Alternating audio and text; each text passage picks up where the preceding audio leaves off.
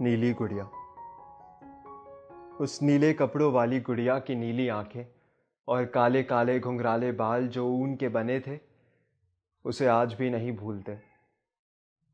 उस गुड़िया ने उसके संवेदन तंत्र को बहुत भीतर से छुआ था। उसे आज भी याद है कि जब वो अपनी हौदी में खुले नल के नीचे नहाता तो अपनी गुड़िया को साथ रखता। गुड़िया कपड़े की थी। उसे चिंता रहती कि वो उसे भीगने नहीं देगा। माँ भी इस बात का ध्यान रखती कि उसकी गुड़िया पर पानी नहीं डालना है। बस पानी की छपाके ही गुड़िया तक जाते।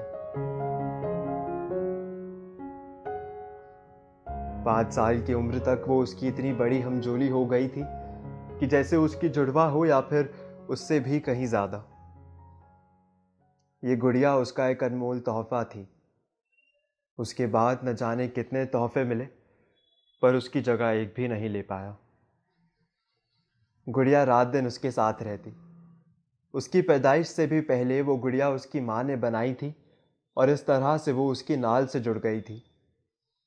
उसकी नीली फ्रॉक, जादुई आँखें, घुंघराले बाल न जाने कैसे बनाए गए थे।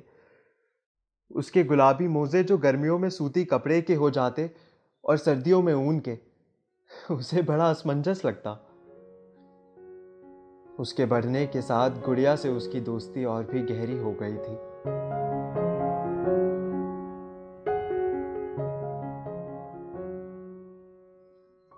एक दिन खुले नल के नीचे, अपनी हौदी में गुड़िया को अपनी कांख में दबाए बचाए वो नहा रहा था कि साथ वाली छत से आवाज़ आई लड़का होकर भी गुड़ियों से खेलता है।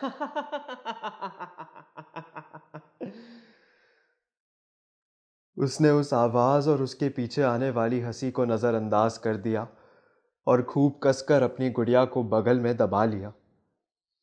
उसे नहीं पता कि क्यों, पर अगले दिन भी नहाते हुए उसे वही आवाज़ और वही हँसी सुनाई दी।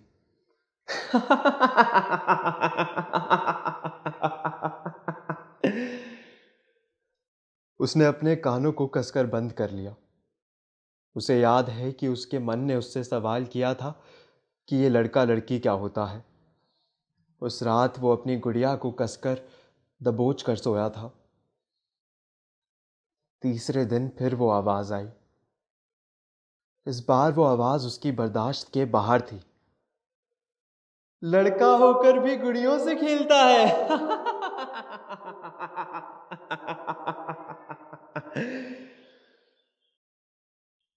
आवाज़ उसके कानों में बेलगाम गूंज रही थी। देखते ही देखते उसने अपनी गुड़िया के चिथड़े चिथड़े कर पोली की खिड़की से नीचे फेंक दिए। उसे नहीं पता कि इतनी ताकत उसमें कहाँ से आ गई थी। माँ रसोई से ये सब देख रही थी। वो अपना आंचल संभालती बाहर आई तो लड़का बिफर बिफर कर रोने लगा। माँ सीढ़ियों की तरफ़ दौड़ नीचे वहाँ पहुँची, जहाँ से खिड़की से गिरा सामान बीन सकती थी। पर नीचे पहुंचकर उसने देखा कि गली का जमादार गुड़िया के चितड़े पहले ही उठा चुका था।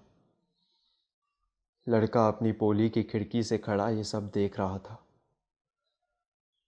माँ धीरे धीरे खाली हाथ ऊपर लौट आई।